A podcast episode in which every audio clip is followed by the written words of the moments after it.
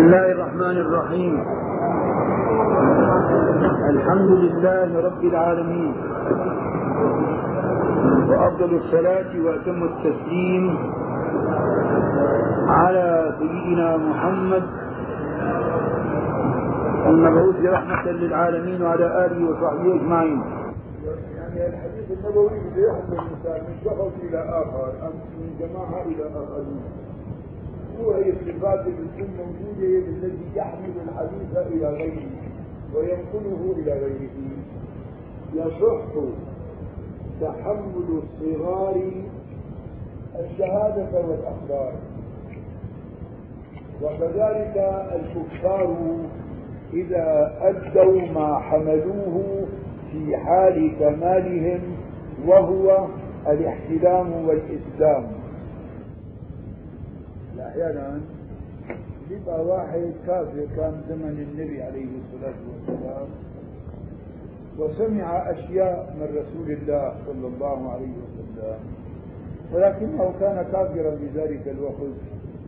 توفي رسول الله صلى الله عليه وسلم ودخل في الإسلام بعد وفاة النبي عليه الصلاة والسلام، وذكر ما سمع من رسول الله حال كفره، ولكنه أصبح مسلما وتابعيا. هذا لا يسمى صحابي، لأنه لما توفي النبي صلى الله عليه وسلم ما كان هو مسلم. والصحبة تكون إذا أدرك رسول الله وأسلم على يديه، فكون ما أسلم في زمن رسول الله وأسلم بعد وفاة رسول الله لا يسمى صحابي، إنما هو تابعي. ولكن هل يصح أن يذكر ما حمله وسمعه من رسول الله حال كفره ويرويه إلى غيره؟ نعم، لأن الفرق كان مو اسمه صحابي، اسمه تابعي. نعم، كذلك الكفار إذا أدوا ما حملوه في حال كمالهم، وهو الاحتلام والإسلام. يعني رقم عنكم شيء ما في عندي هنا. قال شيخ الإسلام ابن تيمية في المسودة: لإجماع السلف على عملهم بخبر ابن عباس وابن الزبير والنعمان بن بشير وغيرهم من أحداث الصحابة. هذول كانوا صحابة صغار: عبد الله بن عباس، عبد الله بن الزبير بن العوام، النعمان بن بشير. هؤلاء من أحداث الصحابة وصغارهم، ومع ذلك أجمع السلف على قبول رواياتهم وإن كانوا صغارا. بدليل أنهم عم يحكيوا بالحقوق. يصح تحمل الصغار الشهادة والأخبار، وكذلك الكفار إذا أدوا ما حملوه في حال كمالهم، وهو الاحتلام والإسلام. فمر معنا أن الاحتلام لا يشترط، يكون صحابي صغير مثل محمود بن الربيع. هذا سمع رسول الله وهو عمره خمس سنوات، لما توفي النبي عليه السلام عمره خمس سنوات، لكنه يتذكر أن رسول الله جاء إلى دارهم ورسول الله مج مجة في وجهه. فلذلك قالوا يعتبر فيه تمييز، أن يكون صبي مميز فيجوز أن يخبر عن رسول الله ما سمعه إذا كان مميزا. لذلك ذكروا من سن التمييز خمس سنوات.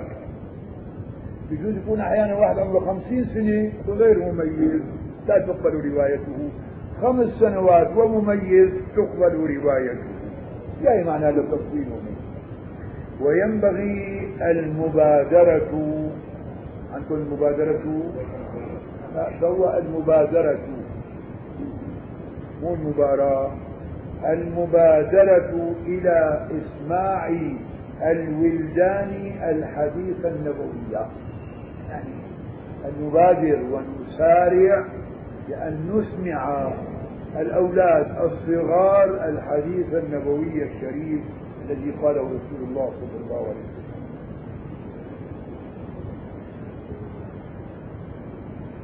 والعادة المضطردة لأهل هذه الأعصار وما قبلها في مدد متطاولة.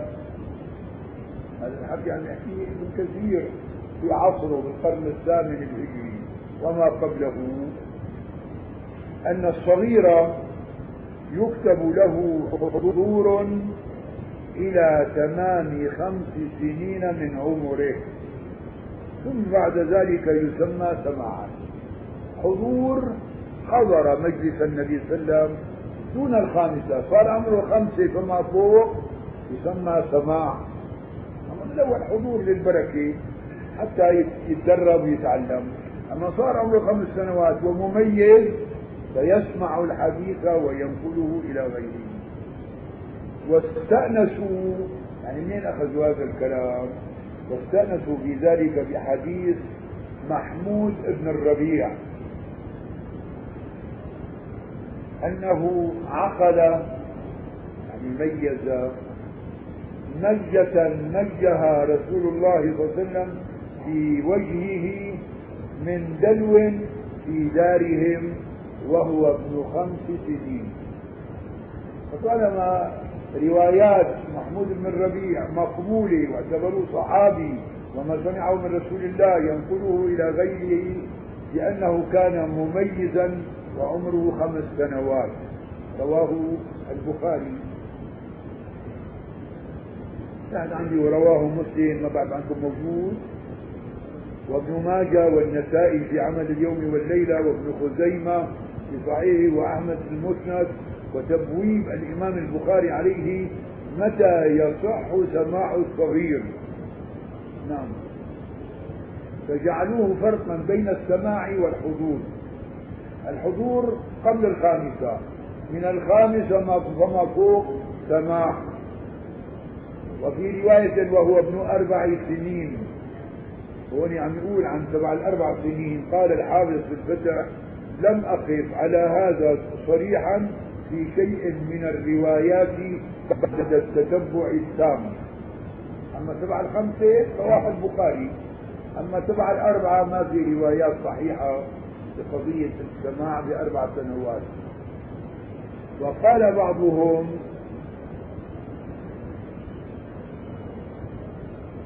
أن يفرق بين الدابة والحمار، يعني أي دابة، فكونه بيعرف يميز بين دابة ودابة معناها أصبح عنده تمييز يستطيع أن يميز بين كلام وآخر.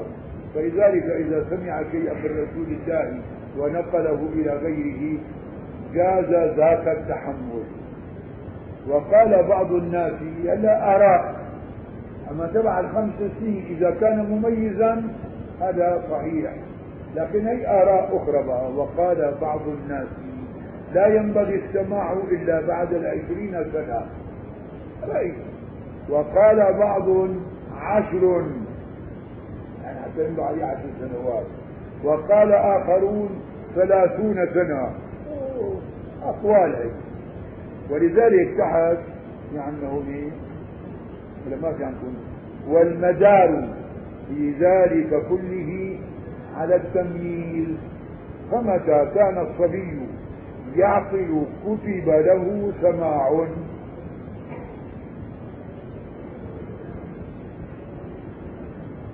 قال النووي في شرح مسلم: إن التقييد عشرة وعشرين وثلاثين وكذا أنكره المحققون، وقالوا الصواب أن يعتبر كل صبي لنفسه، فقد يميز لدون خمسين وقد يتجاوز الخمسة ولا يميز.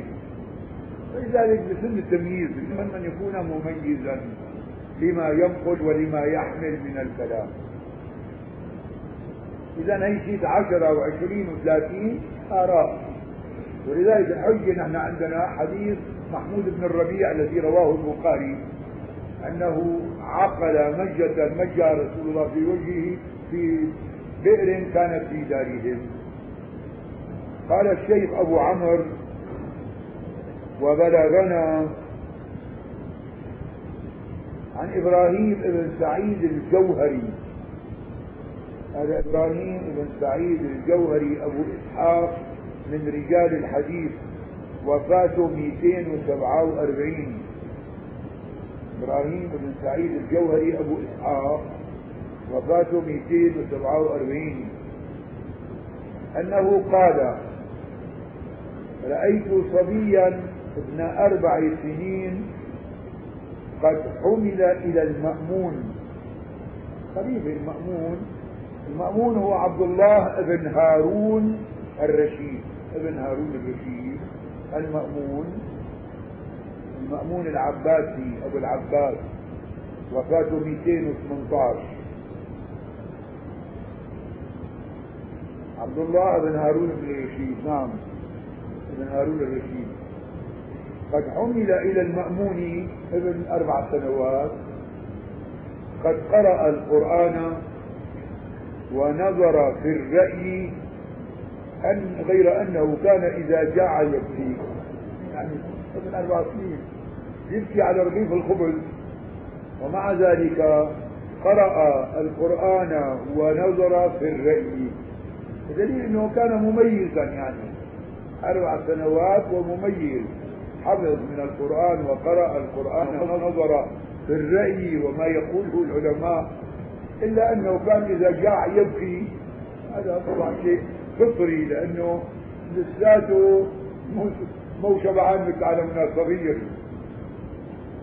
ولذلك عم نقول في عنا هلا رقم تحت اختلفوا، هذا كلام أحمد شاكر في إعادة لما تقدم وزيادة، اختلفوا في السن التي يصلح فيها الصبي للرواية، فنقل القاضي عياض وعياض بن موسى اليحصبي البستي أبو الفضل وفاته خمسمئة وأربعة وأربعين، فنقل القاضي عياض، مشهور من علماء المالكية الكبار، عالم المغرب، أن أهل الحديث حددوا أول زمن يصح فيه السماع بخمس سنين، أخذا من حديث محمود بن الربيع الذي رواه البخاري. قال ابن الصلاح: وعلى هذا استقر العمل بين أهل الحديث، إن يصح السماع من ابن خمس سنين لحديث محمود بن الربيع الذي رواه البخاري، وقد توفي رسول الله وعمره خمس سنوات. واحتجوا بما رواه البخاري عن محمود بن الربيع قال: عقلت من النبي صلى الله عليه وسلم مجة مجة في وجهي من دلو وأنا ابن خمس سنين. قال النووي وابن الصلاح: والصواب اعتبار التسليم كل مميز، فإن فهم الخطاب ورد الجواب كان متميزا صحيح السماع، وإن لم يبلغ خمسا، وإلا فلا ولو بلغ الخمسين. وهذا ظاهر ولا حجة فيما احتجوا به من رواية محمود بن الربيع، لأن الناس يختلفون في قوة الذاكرة، ولعل غير محمود بن الربيع لا يذكر ما حصل له وهو ابن عشر سنين، فإذا ما ذكر معناها ليس مميزا، فلا يؤخذ الحديث عنه. وأيضا فإن ذكره مجة وهو ابن خمس لا يدل على أنه يذكر كل ما رأى وسمع، والحق أن العبرة في هذا بأن يميز الصبي ما يراه ويسمعه.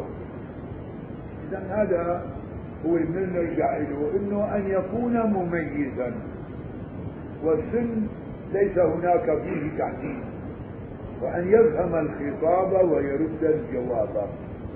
وعلى هذا يحمل ما روي عن موسى بن هارون الحمال، هذا من المحدثين الكبار، وفاته مئتين وأربعة وتسعين. موسى بن هارون الحمال، شو إله موسى بن هارون الحمال، هذا أحد الحفاظ الكبار. متى يسمع الصبي الحديث؟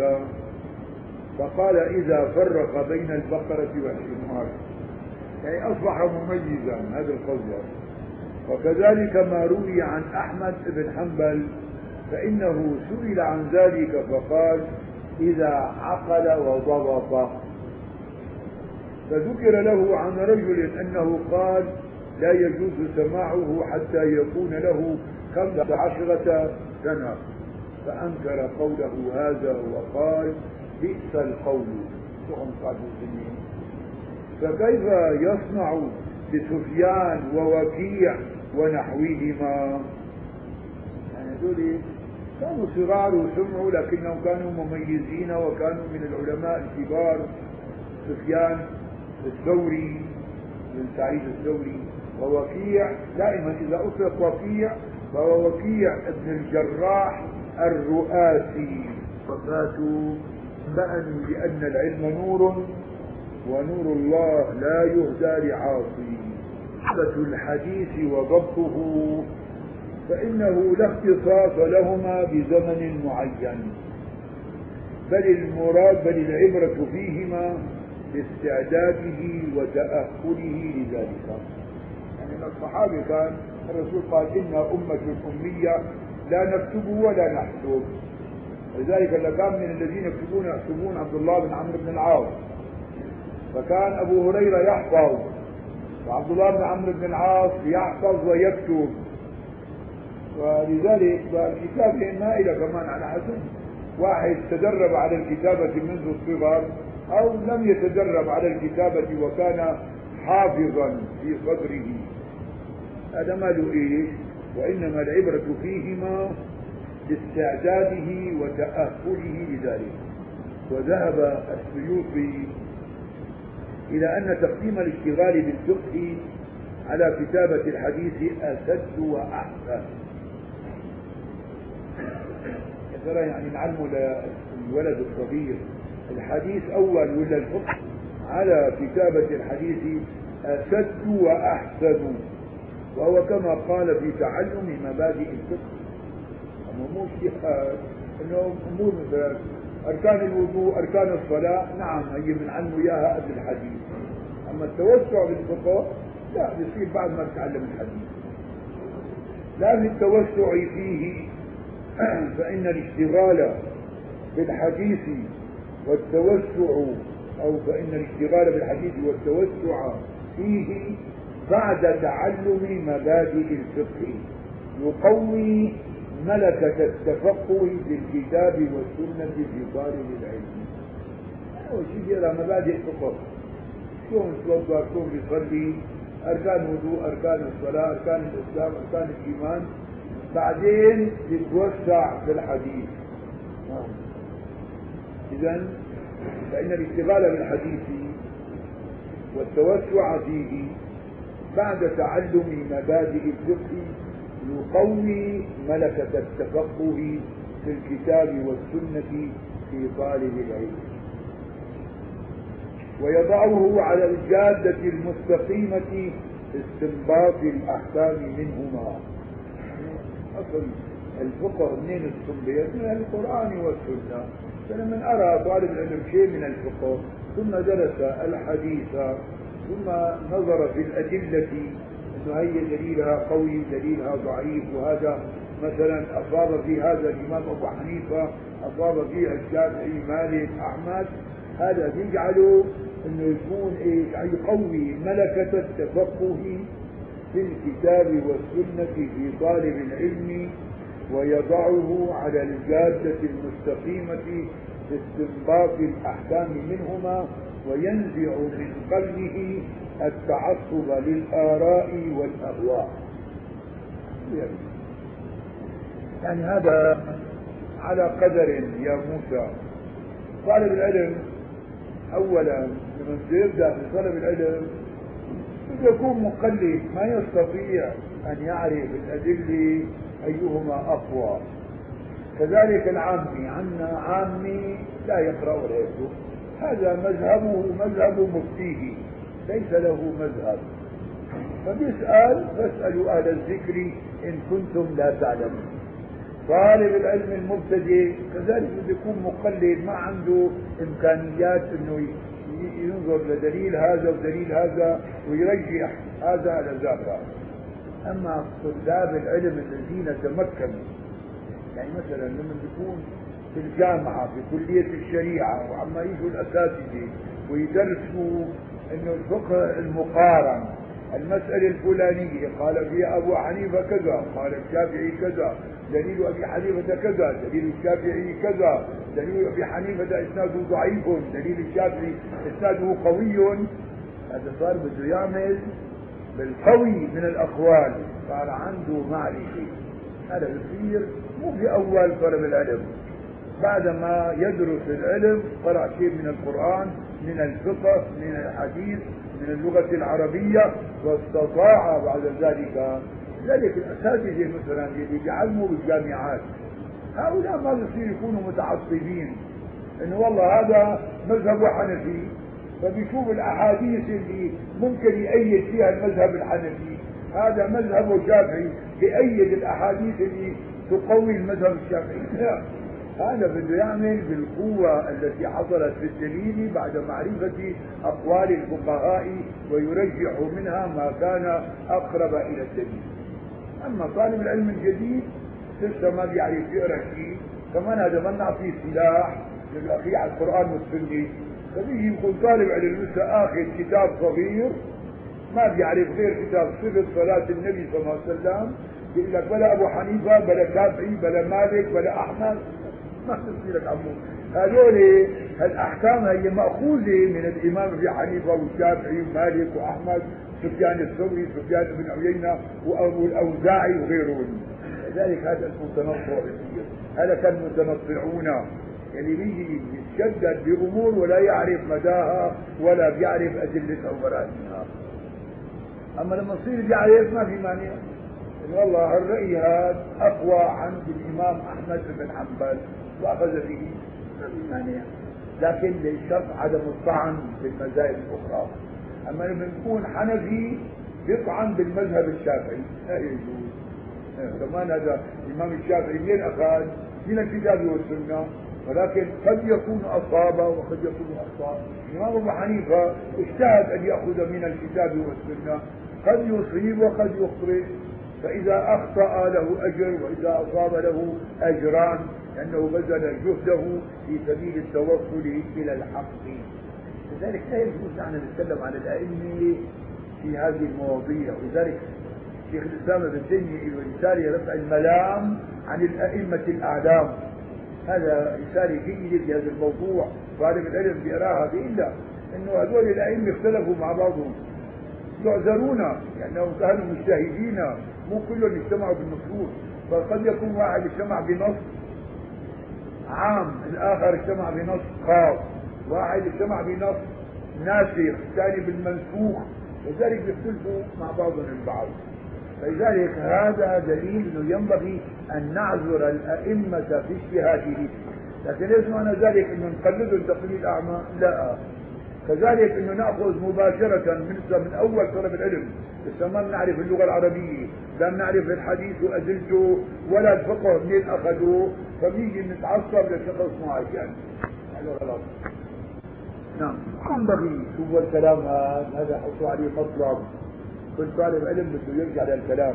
وعندي أنه ينبغي لطالب العلم المشتغل بالحديث أن يكثر من درس الأدب واللغة حتى يحسن فقه الحديث، وهو كلام أفصح العرب وأقومهم لسانا صلى الله عليه وسلم. الرسول أفصح الفصحاء وأبلغ البلغاء، فلذلك لما يدرس طالب العلم اللغة والأدب يتفهم النص. لذلك كل طالب علم إذا يكون عنده معرفة باللغة العربية، عنده معرفة بشيء من الصرف، عنده معرفة بشيء من النحو، عنده معرفة بالمعاني والبيان والبديع، حتى يستطيع أن يميز بين الألفاظ ومعانيها. ذلك كلام هذا أحمد شاكر جيد يقولون. وعندي أنه ينبغي لطالب العلم المشتغل بالحديث أن يكثر من درس الأدب واللغة حتى يحسن فقه الحديث، لأن اللغة وسيلة لفهم الإسلام، فإذا ما يعرف اللغة العربية لا يستطيع أن يفهم الآيات القرآنية ولا الأحاديث النبوية ومعانيها. لذلك ليش أحيانا هلا مثلا في بعض طلاب علم خاصة الأعاجم أتراك باكستان هنود دائما بيرجعوا لكتاب شرح مشكاة المراضيح شو اسمه؟ لا إله إلا الله، مرقاة المفاتيح، شرح مشكاة المصابيح، لأن هذا الكتاب هو أقوى مصابيح السنة للبغوي. إجا التبريزي زاد عليه وقسم كل باب إلى ثلاثة أقسام، الباب الأول بذكر الأحاديث الصحيحة، الباب الثاني الحسنة، الباب الثالث الضعيفة، طبعا على حسب نظره. يعني هذا هالكتاب هذا اللي هو اسمه مشكاة المصابيح إجا ملا علي القاري تركي الحنفي شرح وشرح بألفاظ الحديث وبيان معانيها، لذلك يعتنوا فيه الأعاجم كثير لأنه عم يشرح معنى الألفاظ لغة ويعطي معناها، فبيصير يستأنف طالب العلم للفهم في هذا الكتاب. أما هون عندنا باعتبار طلاب العلم الذين يدرسون اللغة العربية ويعيشون في البلاد العربية فبيصير الفهم بالنسبة له أسهل من الأعاجم، لكن كله أسهل في القاعد. ولذلك الأعاجم نبغوا لأنه بيصير عنده اهتمام بده الكلمة يفهمها باللغة العربية شو معناها، شو قالوا عنا بالصرف، شو قالوا عنا بالنحو، شو قالوا بالبلاغة، فلذلك بيصير يفهم أكثر من العربي، لأن العربي عم يتكل على فهمه إنه هو رجال عربي بيفهم اللغة العربية، هذاك فهمان إنه ما يفهم، لذلك عم يدرسها عم يفهمها، بيصير يدرس الإسلام ليفهمه. فالعربي يتكل على عربيته وبيقوم بيصير يمشي على طنبور ما عاد يعرف، لذلك بعد التواصل معه. لذلك يعني حتى الإسلام يا أخواننا لا يتقيد لا يتقيد بجنسية معينة. الإمام البخاري من بخارى، مسلم أصله يعني هو من قشير لأنه عاش في نيسابور ثلاثة عشر، أبو داود من سجستان، النسائي من نسا، ابن ماجه من قزوين، ولذلك هذول أعاجم وخدموا السنة النبوية. مثلا من الفقهاء كذلك كثير منهم من كانوا من الأعاجم وخدموا الفقه الإسلامي، فلذلك الفقه الإسلامي واللغة العربية والحديث النبوي يؤخذ من أقوال العلماء سواء كانوا من العرب أو من غير العرب، وإنما المقصود فهم النصوص والعمل بما فيها من أحكام. يعني العبارة جيدة جدا من الشيخ، وقال حتى يحسن فقه الحديث، وهو كلام فقه الحديث، كلام من الحديث، كلام أفصح العرب وأقومهم لسانا صلى الله عليه وسلم.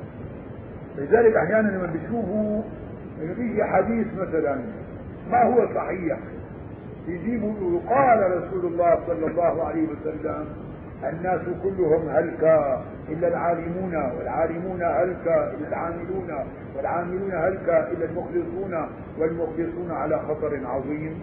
إجا الصاغاني شو قال عن هذا الحديث؟ قال مفترى ملحون، مفترى على رسول الله وفي لحن باللغة العربية، ورسول الله لا يلحن باللغة العربية، فهو إمام الفصحاء وإمام البلغاء عليه الصلاة والسلام. أقول وقد سبق في المقدمة شيء من كلام هذا معته عندهم جوا الحكي إيه وين اسمعوا لكان. وقد سبق في المقدمة شيء من كلام الشيخ أحمد شاكر في بيان المنهج الواجب سلوكه على أهل العلم وطلابه التزاما بالكتاب والسنة وبعدا عن التقليد المقيت والعقلية القاتلة. قال ابن حزم فإن هؤلاء الأئمة قد نهوا عن تقليدهم وتقليد غيرهم من خلدهم، وأيضا فما الذي جعل رجلا من هؤلاء أو من غيرهم أولى بأن يقلد من أمير المؤمنين عمر بن الخطاب أو علي بن أبي طالب أو ابن عباس أو عائشة أم المؤمنين. فلو سار التقليد لكان هؤلاء أولى بأن يتبعوا من أبي حنيفة ومالك والشافعي وأحمد، لأنه صحابي، لكن مع ذلك قد يكون أحيانا صحابي وأخطأ، وهؤلاء أئمة وأخطأوا لكنهم اجتهدوا، فالمجتهد له نصيب باجتهاده، إن أصاب له أجران وإن أخطأ له أجر. ومن ادعى من المنتسبين إلى هؤلاء الأئمة أنه ليس مقلدا فهو نفسه أول عالم بأنه كاذب، ثم سائر من سمعه لأن نراه ينصر قولة ينصر قوله بلغته، لذلك الذي ينصر, ينصر كل قولة كل كلام يعني بلغته، لذلك الذي انتمى إليه وإن لم يعرف قبل ذلك، وهذا هو التقليد بعينه، يعني أن ينصر القول من غير معرفة دليله. وإنما نرجع إلى هؤلاء الأئمة جميعهم سواء كانوا من الفقهاء الأربعة وسواهم أبو حنيفة ومالك والشافعي وأحمد والأوزاعي وسفيان الثوري وربيعة الرأي وسفيان بن عيينة وغيرهم، هؤلاء من الأئمة الذين اجتهدوا، نرجع إلى أقوالهم وأقوال الصحابة قبلهم، ثم نأخذ إمتى لما نكون عندنا قدرة على أن نميز بين قول وقول بالأقوى دليلا، من لا نقلد شخصا معينا. هذا عم نحكي لهذي عنده أهلية، أما طالب العلم الجديد ما عنده الأهلية. نيجي لهون شو وين وصلنا؟ وأنواع تحمل الحديث ثمانية. الأول السماع، أول شيء طالب العلم يسمع حديث من شيخه وبينقله لتلاميذه، هذا السماع أول شيء، لأنه أقوى شيء السماع، بأن يكون أرفع العبارات سمعنا ثم حدثنا وحدثنا. عبارات السماع والنقل أقواها سمعت الشيخ الوحيد الفتى، أما حدثنا حدثنا جميعا، أخبرني حدثني نعم إذي، لكن سمعت أقوى منها، أقوى من حدثنا وحدثني. قال وقد كان جماعة من أهل العلم لا يكادون يخبرون عما سمعوه من الشيخ إلا بقولهم أخبرنا، الله يقول سمعتنا يعني أخبرنا جميعا، اللي كنا حاضرين مجلسه درسه. منهم حماد بن سلمة، نقول عنا حمادان، حماد بن زيد حماد بن سلمة. هذا حماد بن سلمة وفاته مئة وسبعة وستين. وابن المبارك، دائما إذا أطلق ابن المبارك عبد الله، عبد الله بن المبارك وفاته مئة وواحد وثمانين. وهشيم بن بشير الواسطي وفاته مئة وثلاثة وثمانين. قون مئتين وستة. وعبد الرزاق، إذا أطلق عبد الرزاق فهو صاحب المصنف، عبد الرزاق بن همام الحميري الصنعاني وفاته مئتين وأحد عشر. ويحيى بن يحيى التميمي، يقول يحيى بن يحيى الدار، لكن هذا التميمي الحنظلي أبو زكريا النيسابوري، لقيل يحيى بن يحيى التميمي هو الحنظلي أبو زكريا النيسابوري وفاته مئتين وستة وعشرين. وإسحاق بن راهويه، إسحاق بن إبراهيم، وفاته مئتين وثمانية وثلاثين. وآخرون كثيرون. قالوا يقول كانوا يقولون أخبرنا أو سمعت، يعني دليل أنه يجوز في قولهم أخبرنا ويجوز سمعته، لكن خلاف أنه أيهما أقوى. فعلى رأي الخطيب البغدادي أقواها سمعته، هذا جايهود. قال ابن الصلاح وينبغي أن يكون حدثنا وأخبرنا أعلى من سمعته، لأنه قد لا يقصده بالإسماع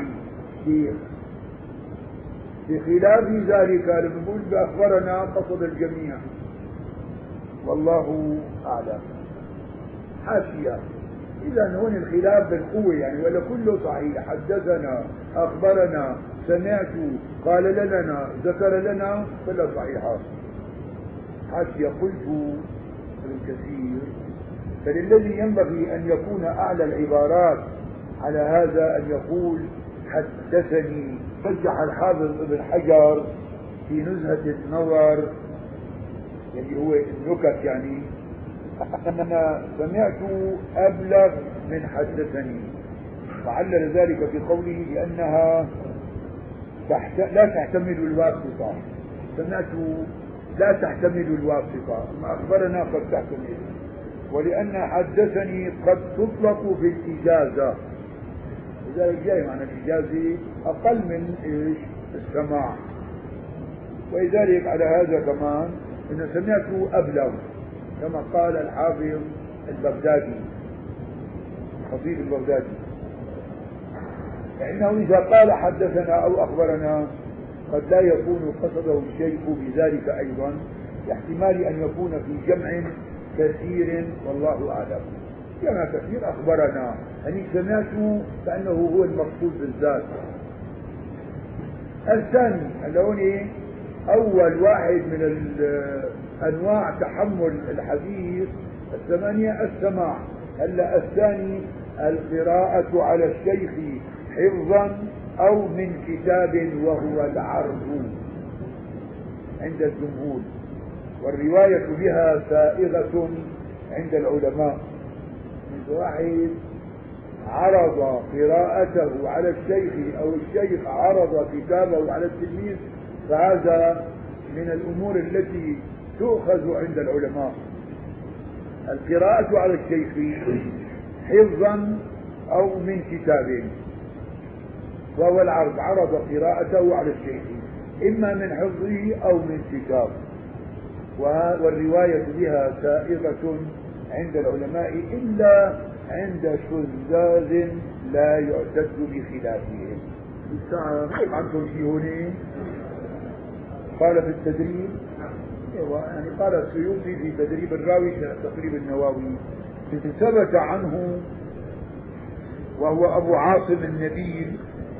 أبو عاصم النبيل اسمه الضحاك ابن مخلد. أبو عاصم النبيل الضحاك ابن مخلد وفاته مئتين واثني عشر. رواه الرام هرمزي عنه. الرام هرمزي الحسن بن عبد الرحمن بن خلاد، هذه أول من ألف في مصطلح الحديث، وفاته ثلاثمئة وستين تقريبا.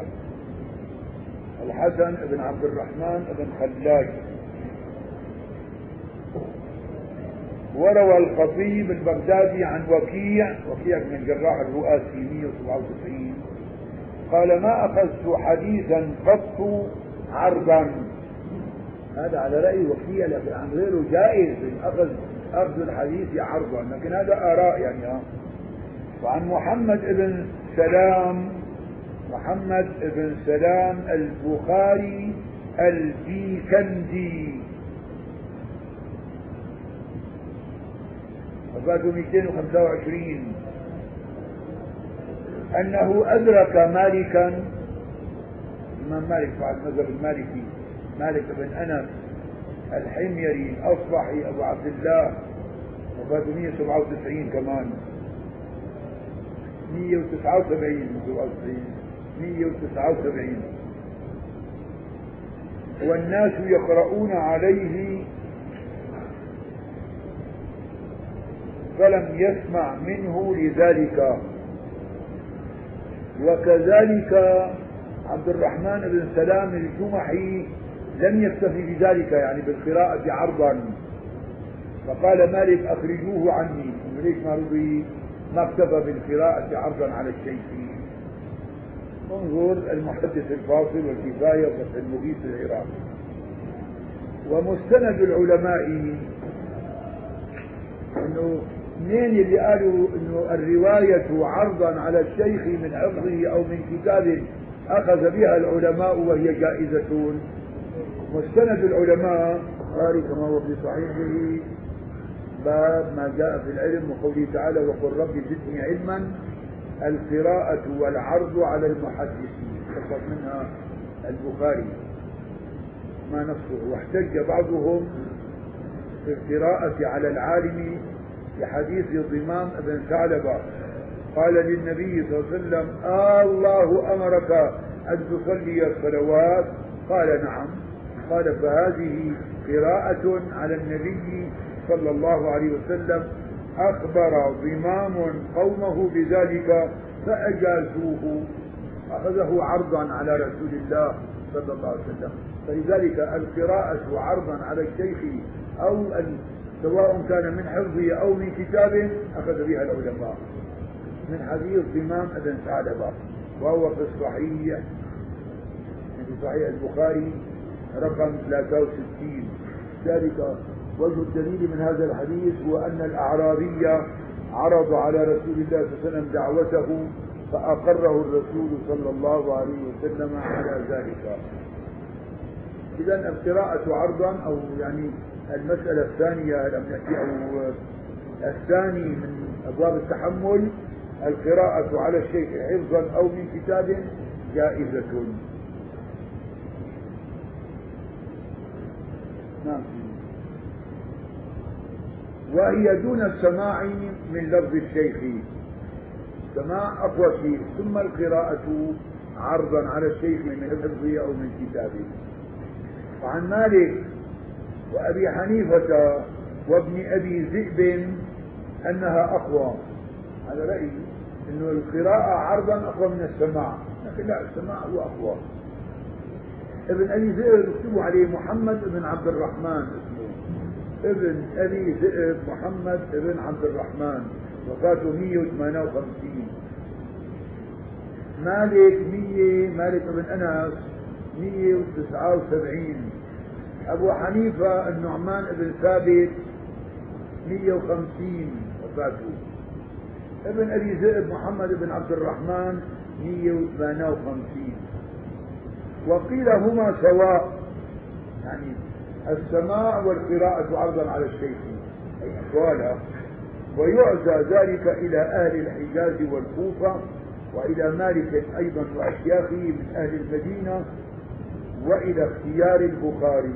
والصحيح الأول أن السماع أقوى من القراءة عرضا على الشيخ وعليه علماء المشرق إن السماع أقوى درجين. في عنا هنا تحت رقم عنكم هذا القراءة على الشيخ تسمى عندهم عرضا وهي جائزة في الرواية سواء في ذلك أكان الراوي يقرأ من حفظه أم كتابه أم سمع غيره يقرأ كذلك على الشيخ بشرط أن يكون الشيخ حافظا بما يقرأ عليه أو يقامل على أصله الصحيح. يا أنه الشيخ حافظ الشيء اللي عم يعرض عليه الطالب أو أنه عنده نسخة عم يضبط عليها الشيخ أو يكون الأصل بيد القارئ أو بيد أحد المستمعين في القراءة. قال الحافظ العراقي وكذا إن كان ثقة من السامعين يحفظ ما قرئ وهو مستمع غير غافل فذلك كافٍ أيضا. نقله السيوطي في التدريب وأقره وهو عندي من عند. وقال الحافظ بن حجر في بعض الصور ينبغي ترجيع الإمساك أي إمساك الأصل بالصور كلها. الشيخ يمسك الأصل والطالب يقرأ بيعرض عليه فبيكون عم يضبط له. والرواية عن الشيخ هذا أي إمساك الأصل بالصور كلها على الحفظ لأنه خوان. الحفظ قد يكون للإنسان أما إذا في كتاب عم يضبط عليه هذا الصواب. والرواية عن الشيخ قراءة عليه رواية صحيحة بلا خلاف في جميع ذلك إلا ما حكي عن بعض من لا يعتد به كما قال النووي. وممن خالف ذلك وقيع مع أن وقيع رجع العرض قال ما أخذت حديثا عرضا قط وحكى في التدريب القول بصحتها عن كثير من الصحابة والتابعين. ثم قال ومن الأئمة يعني القائلين بالصحة صحة القراءة عبدا على الشيخ ابن جريج والثوري وابن أبي ذئب وشعبة والأئمة الأربعة وابن مهدي وشريف والليث وأبو عبيد القاسم بن سلام والبخاري في خلق لا يحصونه، يعني أجازوا الأخذ بالقراءة عرضا على الشيء سواء كان من حفظه أو من سماعه. وروى الخطيب عن إبراهيم بن سعيد أنه قال أتدعون تنطعكم يا أهل العراق العرض مثل السماع. واستدل الحميدي شيخ البخاري عبد الله بن الزبير هذا ثم البخاري على ذلك بحديث ضمام ابن ثعلبة لما أتى النبي صلى الله عليه وسلم فقال له إني سائلك فمسدد عليك، ثم قال أسألك بربك ورب من قبلك آه الله أرسلك. الحديث في سؤاله عن شرائع الدين، فلما فرغ قال آمنت بما جئت به وأنا رسول من ورائي، يعني هو عرض هذا الشيء على رسول الله ورايح يعرضه على قومه. فلما رجع إلى قومه اجتمعوا إليه فأبلغهم فأجازوه أي قبلوا منه وأسلموا. وأسند البيهقي في المدخل عن البخاري قال قال أبو سعيد الحجاج عندي خبر عن النبي صلى الله عليه وسلم في القراءة على العالم فقيل له قال قصه بما الله أمرك بها قال نعم. وقد عقد البخاري في ذلك باب في كتاب العلم وهو باب باب القراءة والعرض على المحدث. وقال الحافظ بن حجر في الفتح إذ انقرض الخلاف في كون القراءة على الشيخ لا تجزئ وإنما كان يقوله بعض المتشددين من أهل الحديث، ثم الجمهور على إجازة القراءة عرض على الشيخ. وأشياء بعدين من قبل إن شاء الله لأنه البحث طويل.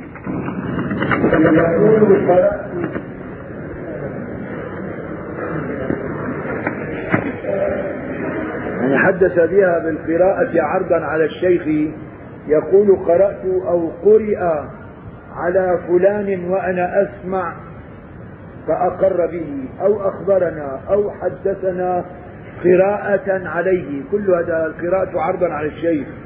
وهذا واضح لأنه قال قرأت قرئ وأنا أسمع، فإن أطلق هون فإن أطلق حط عليها لأنه هذا القول وهو القول الثاني، فإن أطلق أطلق ذلك هذا القول الثاني اللي جاي معنا بعد منه الثالث. فإن أطلق ذلك جاز عند مالك الإمام مالك صاحب المذهب المالكي عالم أهل المدينة والبخاري محمد بن إسماعيل البخاري ويحيى بن سعيد القطان.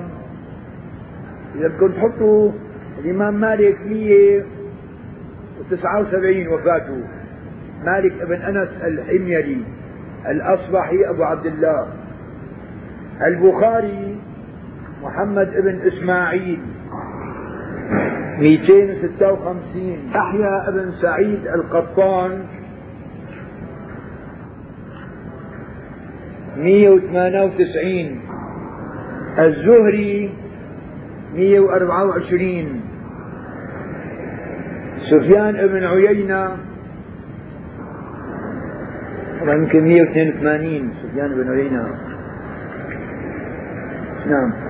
ومعظم الحجازيين والكوفيين حتى إن منهم من سوغ سمعت أيضا بالقراءة عرضا على الشيخ حدثني أو قرأت أو قرئ على فلان وأنا أسمع فأقر به، حتى إن منهم من سوغ سمعت أيضا في القراءة عرضا على الشيخ.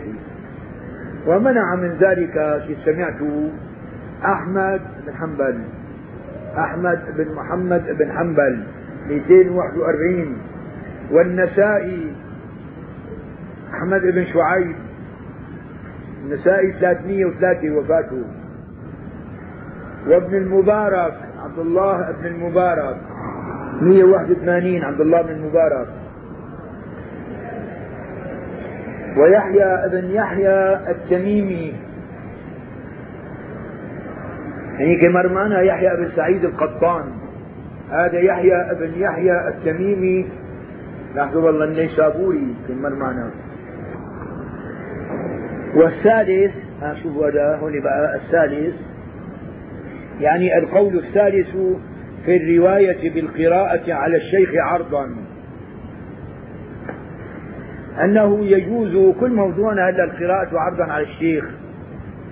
القول الثالث أنه يجوز أخبرنا ولا يجوز حدثنا، وبه قال الشافعي محمد بن إدريس إمام الشافعي مئتين وأربعة، ومسلم ابن الحجاج بن مسلم القشيري النيسابوري صاحب الصحيح مئتين وواحد وستين، والنسائي أحمد بن شعيب ثلاثمئة وثلاثة أيضا، وجمهور المشارقة، يعني لا يجوز حدثنا وإنما أخبرنا، بل نقل ذلك عن أكثر المحدثين بالقراءة عرضا على الشيخ. أيضا يقول لا يقول سمعت وإنما قرأت أو قرئ على فلان وأنا أسمع إلى آخره. وقد قيل طبعا وقد قيل قول ضعيف يعني إن أول من فرق بينهما ابن وهب عبد الله بن وهب مئة وسبعة وتسعين وفاته.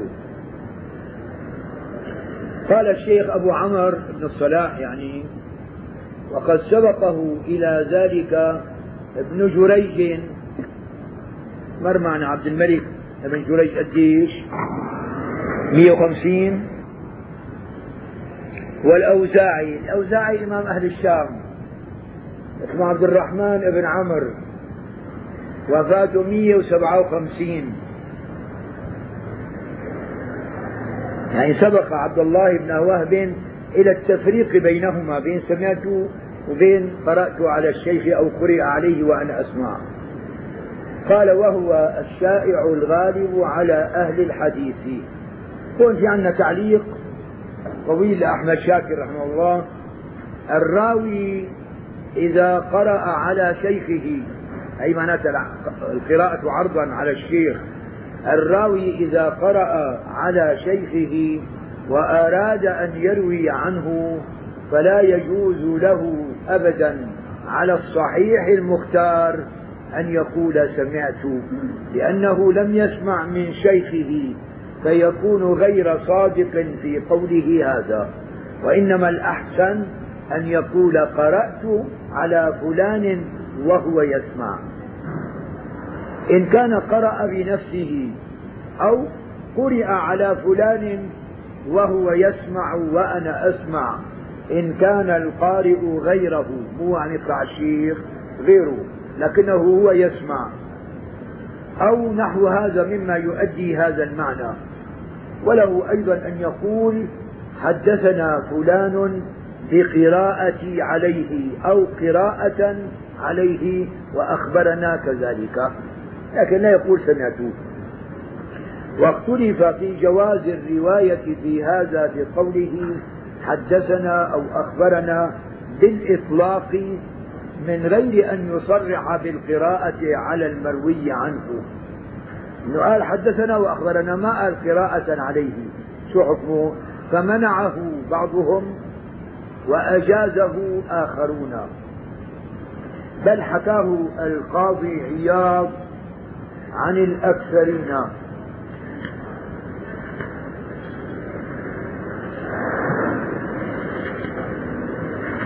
القاضي عياض رحمه الله عياض مر مع عياض بن موسى خمسمئة وأربعة وأربعين،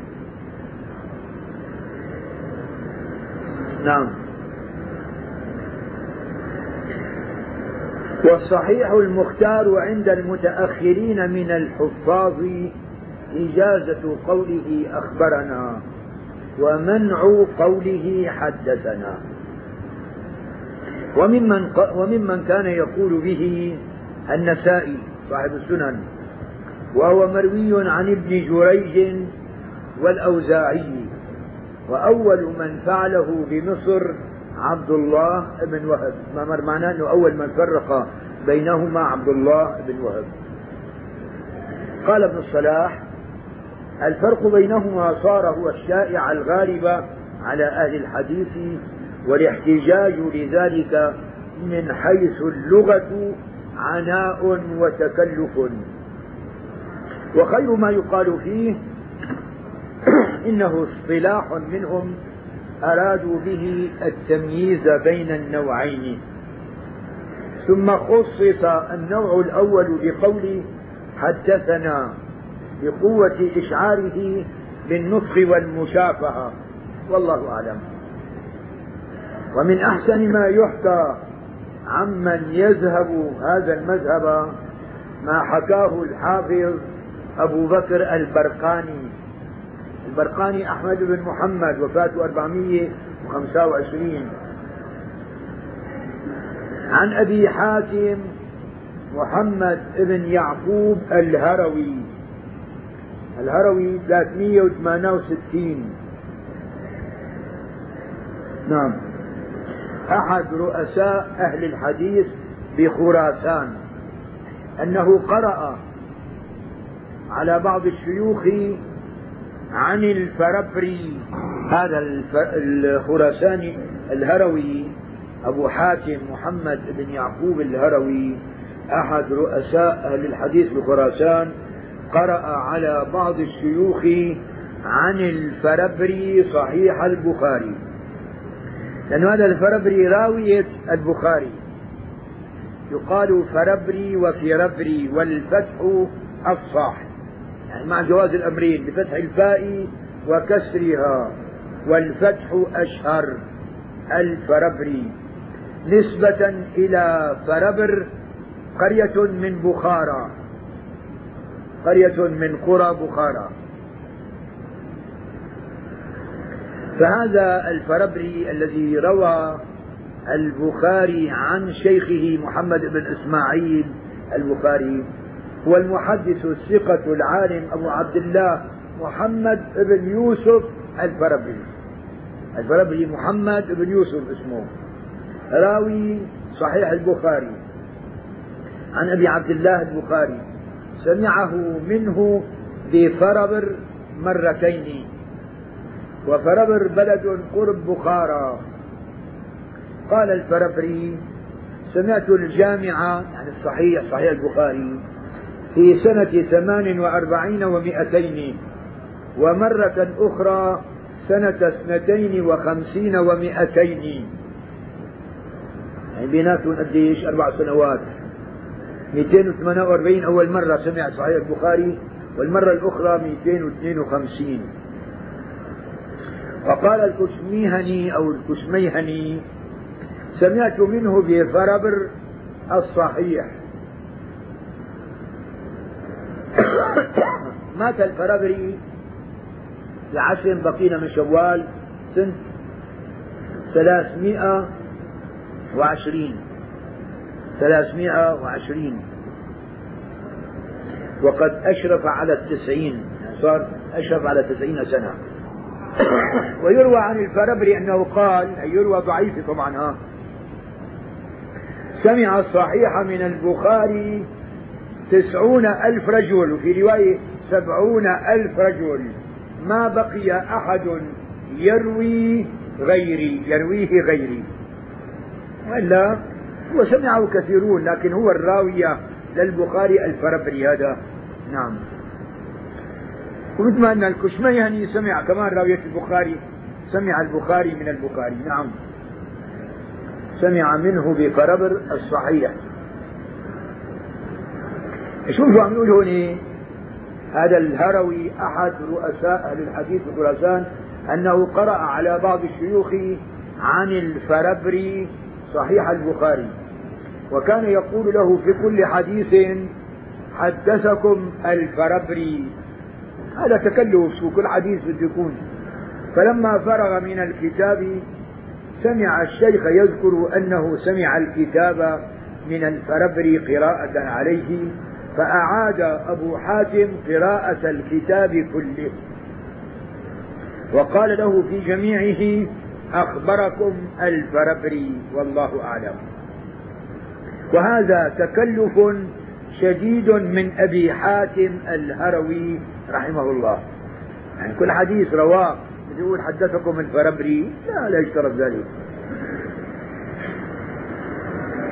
نجي لهون فوق فرع، الله يجينا من الفروع. إذا قرئ، شو عنكم أنتم؟ قرأ، لا سوى قرئ. إذا قرئ على الشيخ، مو القراءة عرضا على الشيخ، فهون قرئ على الشيخ من نسخة وهو يحفظ ذلك، الشيخ يعني، فجيد قوي.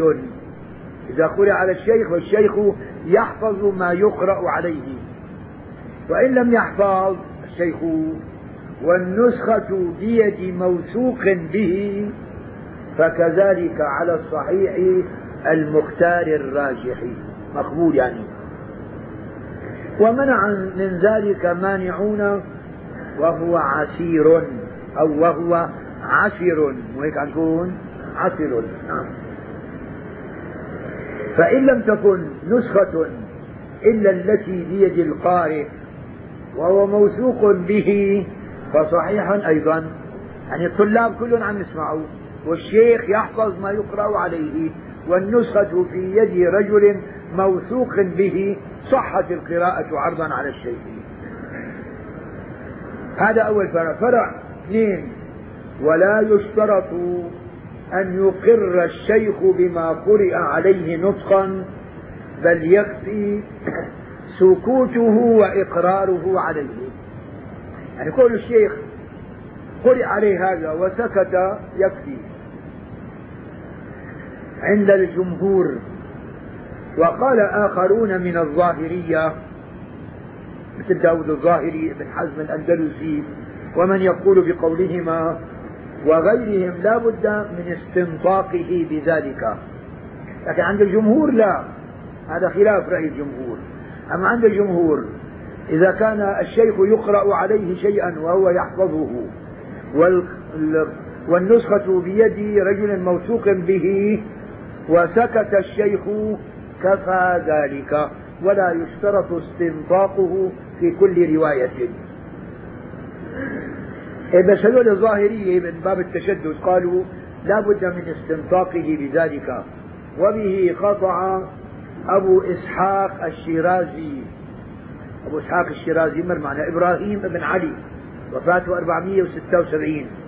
إبراهيم بن علي وفاته أربعمائة وستة وسبعين. وابن الصباغ، هذا كمان الصباغ من الشافعية، وأبو إسحاق الشيرازي من الشافعية. ابن الصباغ عبد السيد ابن محمد، عبد السيد ابن محمد، وفاته أربعمائة وسبعة وسبعين.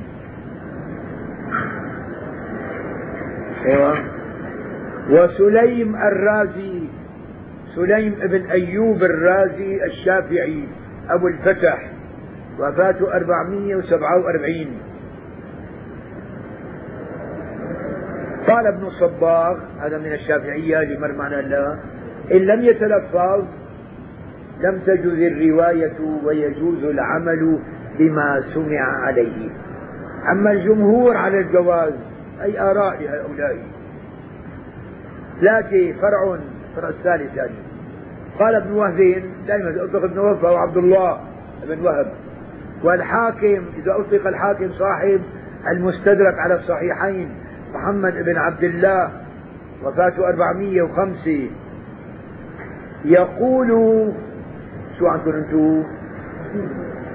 يقول يعني أن الحاكم أبو عبد الله صاحب المستدرك على الصحيحين يذهب إلى الفرق بين حدثني وحدثنا، وكذلك بين أخبرني وأخبرنا.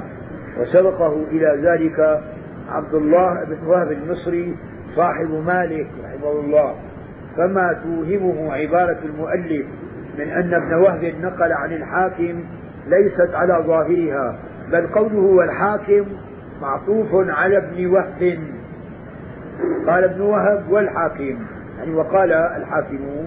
وجملة يقول فيما قرئ على الشيخ إلى آخره هي مقول قال قال ابن وهب، ومفعوله كما هي موضحة في المقدمة لابن الصلاح قاله الشيخ عبد الرزاق حمزة. موجودة عندكم؟ أقول وعبارة ابن الصلاح عن الحاكم نصها قال عن الحاكم الذي أختاره في الرواية وعهدت عليه أكثر مشايخي وأئمة عصري أن يقول في الذي يأخذه من المحدث لفظا وليس معه أحد حدثني فلان، أنا ما في غيره عم يسمع من الشيخ، وما يأخذه من المحدث لفظا ومعه غيره حدثنا فلان، يعني حدث الجميع، وما قرأ على المحدث بنفسه أخبرني فلان، وما قرئ على المحدث وهو حاضر أخبرنا فلان، وحده أخبرني حدثني، إذا كان معه جماعة أخبرنا حدثنا. نعم. ثم قال وقد روينا نحو ما ذكره عن عبد الله بن وهب صاحب مالك رضي الله عنهما وهو حسن رائق، عن التفريق بين حدثني وحدثنا وأخبرني وأخبرنا. حدثني إذا كان وحده يسمع من الشيخ، أخبرني إذا كان وحده، إذا كان جماعة حدثنا وأخبرنا. فإن شك في شيء عنده أنه من قبيل حدثنا أو أخبرنا أو من قبيل حدثني أو أخبرني لتردده أنه كان عند التحمل والسماع وحده أو مع غيره، فيحتمل أن نقول ليقل حدثني أو أخبرني، لأن عدم غيره هو الأصل. ما له متذكر أنه كان في حدا معه، ولكن ذكر علي بن عبد الله المديني الإمام شيخ البخاري عن شيخه يحيى بن سعيد القطان الإمام فيما إذا شك أن الشيخ قال حدثني فلان أو قال حدثنا فلان أنه يقول حدثنا، وهذا يقضي فيما إذا شك في سماع نفسه في مثل ذلك أن يقول حدثنا، وهو عندي يتوجه لأن حدثني أكمل مرتبة وحدثنا أنقص مرتبة، فليقتصر إذا شك على الناقص يقول حدثني فقط، لأن عدم الزائد هو الأصل، وهذا لطيف. ثم إن هذا التفصيل من أصله مستحب وليس بواجب، حكاه الخطيب عن أهل العلم كافة، فجائز إذا سمع وحده أن يقول حدثنا أو نحوه لجواز ذلك للواحد في كلام العربي، وجائز إذا سمع في جماعة أن يقول حدثني، لأن المحدث حدثه وحدث غيره. إذن يعني التفريق هذا للاستحباب مو للوجوب، وإلا بيجوز إذا كان وحده يقول حدثنا، إذا كان معه حدا يقول حدثني، كله جائز. نرجع لفوصه. قال ابن وهب والحاكم يقول فيما قرأ عليه الشيخ وهو وحده حدثني، إيه سوى قرئ هنا. قال ابن وهب والحاكم يقول فيما قرئ عليه الشيخ وهو وحده حدثني. هون عندي كلمة الصواب ما في التعليق، يقول في الذي يأخذ يأخذه من المحدث لفظا وليس معه أحد حدثني هنا. فإن كان معه غيره حدثنا، وفيما قرأه على الشيخ وحده أخبرني، فإن قرأ غيره أخبرنا.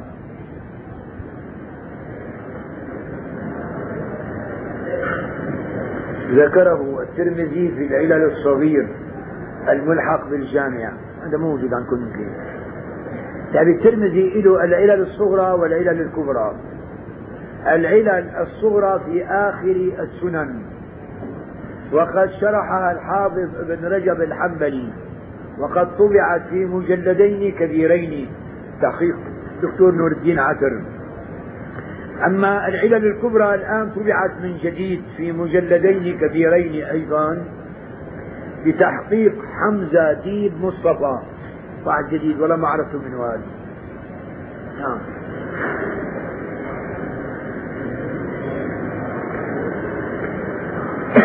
قال ابن الصلاح وهذا حسن فائق، يعني للتفريق بين انه سمع وحده او سمع مع الناس. وحده حدثني، مع الناس حدثنا او اخبرنا. فان شك اتى بالمحقق وهو الوحده، حدثني او اخبرني عند ابن الصلاح والبيهقي.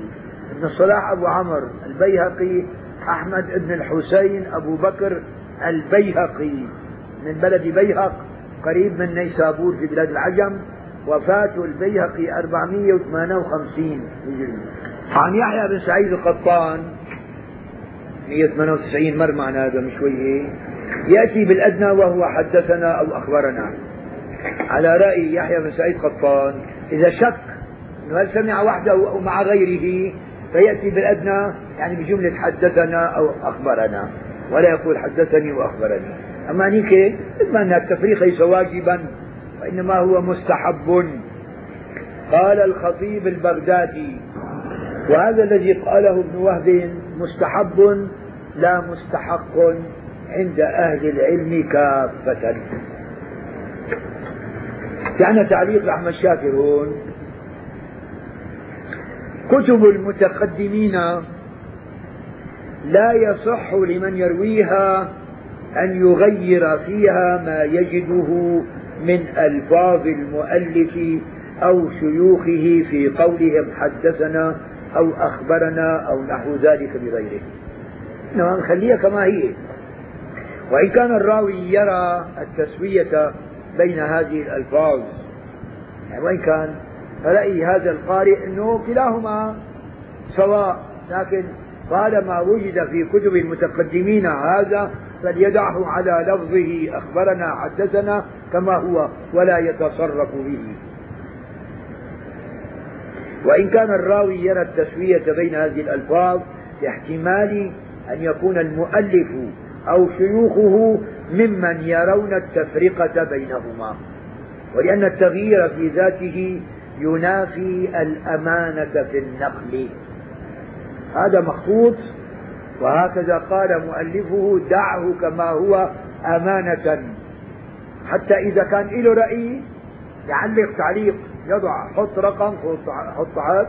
وقوله الكثير لا فرق بين أن, أن يقول أخبرني وحدثني وأخبرنا وحدثنا، يعني لأنه يرى التسوية. أما هو المؤلف قد يرى التفريق بينهما فليدعه على ما هو عليه ولا يتصرف في النسخة المخطوطة لهذا المؤلف من المتقدمين.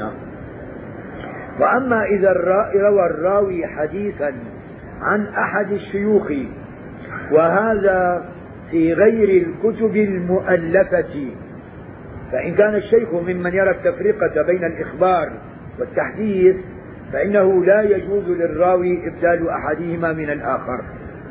وإن كان الشيخ ممن يرى التسوية بينهما جاز للراوي ذلك، لأنه يكون من باب الرواية بالمعنى. الشيخ يرى التسوية هو ذكروا بالمعنى. هكذا قال بعضهم، وقال آخرون بمنعه مطلقا وهو الحق، يعني خلي عبارة الشيخ كما هي. جاء بالإفراد نتركه بالإفراد، جاء بالجمع نتركه بالجمع، وهو الحق، وأن هذا العمل ينافي الدقة في الرواية. ولذلك قال أحمد بن حنبل فيما نقله عنه ابن الصلاح اتبع لفظ الشيخ في قوله حدثنا وحدثني وسمعت وأخبرنا ولا تعزوه، يعني ولا تتصرف فيه. إذا هذا الأولى، يعني في كتب المتقدمين لما نشوف بعض العبارات من هذا النوع دعها كما هي. فرع آخر رقم أربعة، اختلفوا في صحة سماع من ينسخ أو إسماعه. عم يسمع من الشيخ وعم يكتب بآن واحد، عم ينسخ. فمنع من ذلك. عندي قوله اختلفوا في صحة سماع من ينسخ، قوله ينسخ يعني وقت القراءة كما قيده بذلك ابن الصلاح، يعني يقرأ على الشيخ وينسخ، فجمع بين القراءة والنسخ. فمنع من ذلك إبراهيم الحربي، إبراهيم بن إسحاق الحربي مئتين وخمسة وثمانين، وابن عدي عبد الله بن عدي ثلاثمئة وخمسة وستين، وأبو إسحاق الإسفرايني، يعني كمان معنا إسحاق الشيرازي، هذا الإسفرايني غيره، إبراهيم ابن محمد أربعمئة وثمانية عشر وفاته.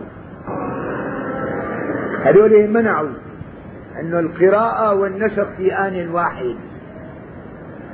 وقال أبو بكر أحمد بن إسحاق الصبغي، ما نطالعوا هذا قديش، يقول حضرت ولا يقول حدثنا ولا أخبرنا.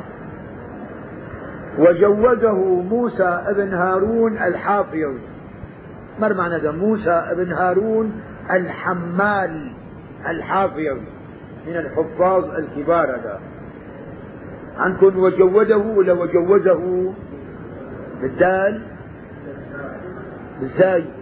يعني بالزاي هو الصواب، انه في بعض النسخ وجوده، لا وجوزه، يعني قال بجوازه.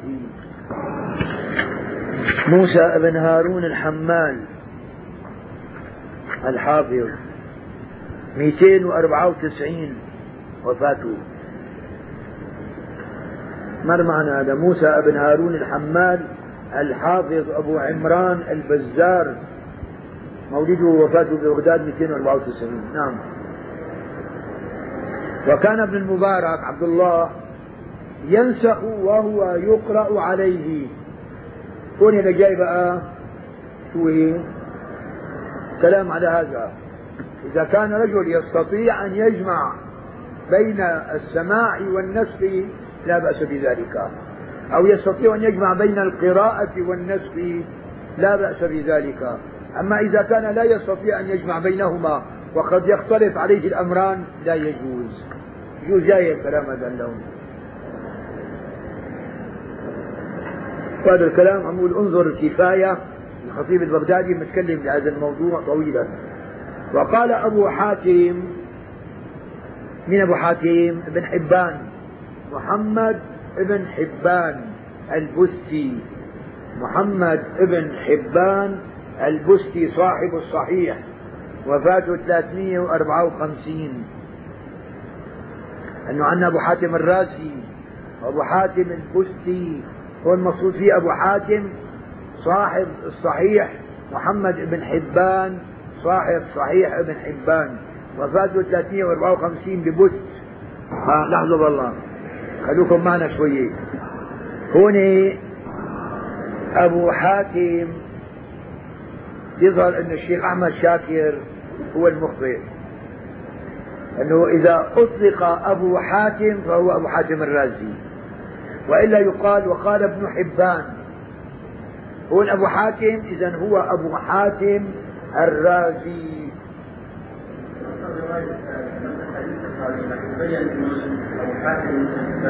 لا لا هذا شو شو ها كمل. وقال أبو حاتم كتبت عند عارم شيخي. لذلك أبو حاتم الرازي قديش وفاته شيخي؟ هلا مر معنا قديش أبو حاتم الرازي؟ غلطان يا شيخي، فيكون هذا ابنه ابن أبي حاتم، ابن أبو حاتم الأب. ها معقول أبو حاتم محمد بن إدريس مئتين وسبعة وسبعين، وعارم لأنه هون اللي بعد منه عم يقول وقال أبو حاتم كتبت عند عارم، عارم وفاته مئتين وأربعة وعشرين. تمام، بين أمانيك ابن حبان ثلاثمئة وأربعة وخمسين، لا يمكن أن يكون بيناتهم في مسافة طويلة. فإذا أبو حاتم هو الرازي، هون المقصود أبو حاتم الرازي. سمي بها، صدر عنها هذا عارم. لا إله إلا الله وحده لا شريك له. أن هذا عارم أخي، لقب لقب عارم من العرامة من الشدة، وهو اسمه عارم. وين هو المعنى هذا عارم؟ محمد ابن الفضل السدوسي، اكتبوا عارم، اسمه محمد ابن الفضل السدوسي أبو النعمان البصري، مات سنة مئتين وأربعة وعشرين هجري، ثقة تغير في آخر عمره. محمد بن الفضل السدوسي أبو النعمان البصري مات سنة مئتين وأربعة وعشرين هجري، ثقة تغير في آخر عمره. فممكن أنه أبو حاتم الرازي، سؤال كتبته عند عارم، عارم أكبر منه مئتين وأربعة وعشرين، هو مئتين وسبعة وسبعين، وصلته في بيناتهم مسافة ممكن، أما ثلاثمئة وأربعة وخمسين ابن حبان لا يمكن أن يكون اجتمعوا مع بعض. شو اللي غمينا يا شيخ راقي؟ آه كتبت الحديثة، لا هون عندي بالمخطوط كتبته عند عالم، لذلك يتناسب أن يكون قد اجتمع به وكتب عنده، فبده يكون أبو حاتم الرازي. ولذلك يكون بقى تحت إنه لمن قال أبو حاتم هو ابن حبان البستي، وهم من الشيخ أحمد شاكر رحمه الله، بل هو أبو حاتم الرازي رحمه الله. وقال أبو حاتم الرازي كتبت عند عالم وهو يقرأ، وكتبت عند عمرو ابن مرزوق وهو يقرأ. ابن مرزوق كمان هذا مالي قالوا أنا والله وين عمرو ابن مرزوق ما أدري شو فاشون بعد. نعم سيدي. وحضر الدارقطني، الدارقطني علي بن عمر ثلاثمئة وخمسة وثمانين،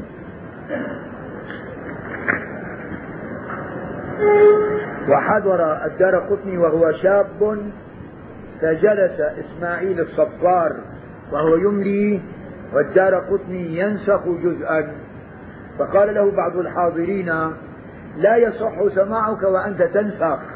والشاهدون يعني أنه هل يجوز السماع مع النسخ بأن واحد؟ فقال له بعض الحاضرين لا يصح سماعك وأنت تنسخ. فقال سؤاله الدارقطني فهمي للإملاء بخلاف فهمك. فقال له كم أملى الشيخ حديثا إلى الآن؟ عم يمتحنه ليشوف صحيح يعني. فقال الدارقطني ثمانية عشر حديثا، ثم سردها كلها عن ظهر قلب بأسانيدها ومتونها، فتعجب الناس منه. إذا لأمثال هؤلاء بجوز أنه يجمع بين النسخ والسماع، أما إذا كان يختلط عليه الأمر لا. في رقم هون عندكم شيء ولا لا؟ نعم. هلا ما له علاقة هذا شيء جديد هلا. وحضر الدارقطني وهو شاب فجلس إسماعيل الصفار، هلا هو إسماعيل الصفار هذيك انتهت قصة ثانية هي. حضر الدارقطني وهو شاب فجلس إسماعيل الصفار وهو يملي، هل المملي إسماعيل الصفار والسمعان الدارقطني، ذلك قصة جديدة صارت، ينسخ جزءا. فقال له بعض الحاضرين لا يصح سماعك من مين؟ من الصفار وأنت تنسخ. فقال فهمي للإملاء بخلاف فهمك. فقال له كم أملى الشيخ حديثا إلى الآن؟ فقال الدارقطني ثمانية عشر حديثا، ثم سردها كلها عن ظهر قلب بأسانيدها ومتونها، فتعجب الناس منه. طيب قلت القائل الأمين ابن كثير، وكان شيخنا الحافظ أبو الحجاج المزي، أبو الحجاج المزي جمال الدين لقبه، اسمه يوسف ابن الزكي، سبعمائة واثنين وأربعين وفاته. في شي تعليق انتوا عنكم هنا؟ في لكسر الميم وتشديد الزاي المكسورة المزي، يعني نسبة إلى المزة، وهي قرية كبيرة من ضواحي دمشق. قديما كانت قرية لصارت جزء من المدينة. والحافظ المزي هو صاحب تهذيب الكمال في أسماء الرجال، يعني طبع الآن خمسة وثلاثين مجلد، الذي اختصره الحافظ الذهبي في كتاب سماه تذهيب التهذيب، طبعت خلاصته للخزرجي مطبوع بمجلد واحد. وكذلك اختصره الحافظ ابن حجر العسقلاني في نحو ثلث الأصل، اثني عشر مجلد موجود ده، وسماه تهذيب التهذيب. طبع بحيدر أباد الدكن بالهند، لأنه هلا اللي بين ايدينا كلها تصويرات، عم تتصور نفس النسخة الهندية عم تتصور، وإلا هي الأصل تهذيب التهذيب طبع بالهند. تهذيب الكمال الآن طبع في في دمشق من جديد، ده اللي طبعته مؤسسة الرسالة. تقريب التهذيب آه لا وسماه تهذيب التهذيب طبع بحجر أباد الدكن بالهند، وما اختصره تقريب التهذيب في مجلد وسط، طبع كذلك خمس مرات بالهند. هذا عم يحكي الطبعة الهندية القديمة الشيخ أحمد شاكر. بعدين طبع بمصر مجلدين تحقيق عبد اللطيف عبد الوهاب، توفي كمان. الآن طبع طبعة جديدة بتحقيق محمد عوامي، والآن طبع طبعة جديدة بتحقيق بكر أبو زيد. لذلك صارت عدة طبعات. آخر طبعة بتحقيق الشيخ أو الدكتور بكر أبو زيد. نعم، كل واحد عم يستدرك. هلا كمان بكر أبو زيد استدرك كثير من الأشياء على محمد عوامي. محمد عوامي استدرك على النسخة التي قبله المصرية، والمصرية استدركت على الهندية، وهكذا.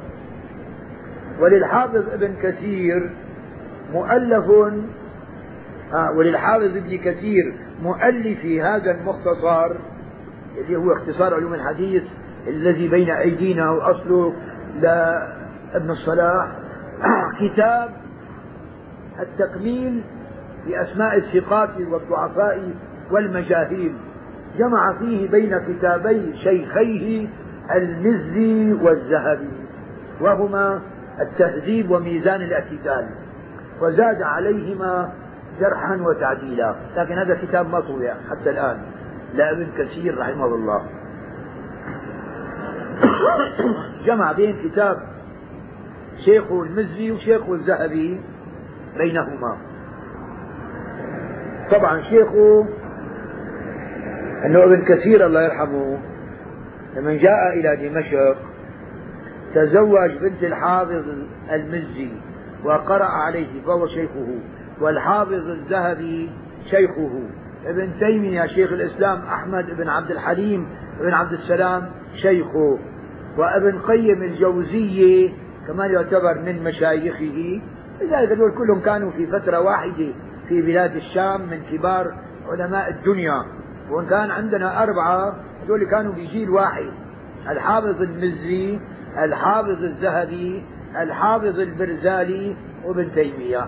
دول دائما أربعة كانوا مع بعضهم البعض.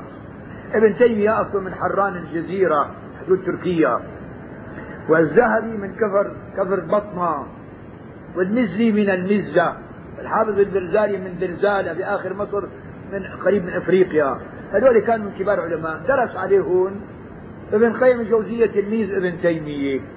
كذلك ابن كثير درس على ابن تيمية، ولما توفي ابن تيمية كمان درس بعض الشيء على ابن قيم الجوزية.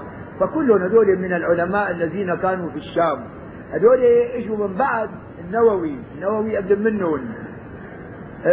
لا طول بالك، ايه مظبوط. لا لا مو بكثير. النووي لما توفي في دمشق طبعا عمره خمسة وأربعين سنة، توفي سنة ستمائة وستة وسبعين، كان عمر ابن تيمية خمسة عشر عام، كان صغير يعني. فيعني هذول لأنه هلا شوفوا حوران أنتجت علماء كثيرين، لكن من أشهرهم هذول التاتي: ابن كثير من بصرة الشام، قرية اسمها مجيدل، وابن قيم الجوزية من ازرع اللي هي كان قديما يسموها الزرع، والنووي من نوى، والا فيه كمان علماء اخرين من ازرعات اللي هي درعة درعة اسمها ازرعات والنسبة اليها ازرعي، في كثير من العلماء الازرعي الازرعي من علماء درعة. فاذا هذه المنطقة حوران انتجت ايضا من العلماء قديما وحديثا. نعم نجي هوني. والحافظ ابن كثير كان زوجا لبنت الحافظ المزي رحمهم الله جميعا، الله يرحمهم. أقول والكتب المذكورة هنا مطبوعة جميعا سوى تهذيب الذهبي وتكميل ابن كثير فهما مخطوطان. ومن التهذيب نسخة مصورة فيها خرم يسير موجودة من الأخير أنكم. طيب نرجع لفوق أخي. قلت وكان شيخنا الحافظ أبو الحجاج المزي تغمده الله برحمته يكتب في مجلس السماع وينعس في بعض الأحيان، نعس ينعس، نعم، ويرد على القارئ ردا جيدا بينا واضحا، هذا نعسان هيك، بحيث يتعجب القارئ من نفسه أنه يغلط فيما في يده وهو مستيقظ. اللي صحيان عم يغلط، هو نعسان عرفان شو عم يحكي الشيخ، والشيخ ناعس وهو أنبه، يعني أشد نباهة، أنبه منه. قال وانظر، ومن التذهيب كذا، وانظر في شيء أخير وين هنا عم يحكي نحن وهو أنبه منه. ذكر نحوا من ذلك السبكي في طبقات الشافعية وعقب بقوله وهذا من عجائب الأمور. أقول ومثل هذه الدقة اليوم تكاد تكون معدومة، يعني هذا الحفظ الغريب اللي كان موجود في ذاك الوقت أنه يحفظ. لما اعترضوا على الدارقطني عم سرد ثمانية عشر أحاديث بأسانيدها ومتونها وقال له ما بيجوز أنه أنت تنسخ وتسمع بآل واحد. الله أكبر. تغمده الله برحمته يكتب في مجنها، ذلك فضل الله يؤتيه من يشاء. قال ابن الصلاح يعني في علوم الحديث وكذلك التحدث في مجلس السماع، وما إذا كان القارئ سريع القراءة أو كان السامع بعيدا من القارئ. ثم اختار أنه يغتفر اليسير من ذلك، أنه إذا كان يفهم ما يقرأ مع النسخ فالسماع صحيح، وينبغي أن يجبر ذلك بالاستجازة بعد ذلك كله، يعني بعد ما قرأ الكتاب عرض القراءة على الشيخ ثم أخذ إجازة من الشيخ بهذا الكتاب فيجبر بذلك. قلت هذا هو الواقع في زماننا اليوم، أنه يحضر مجلس السماع من يفهم ومن لا يفهم.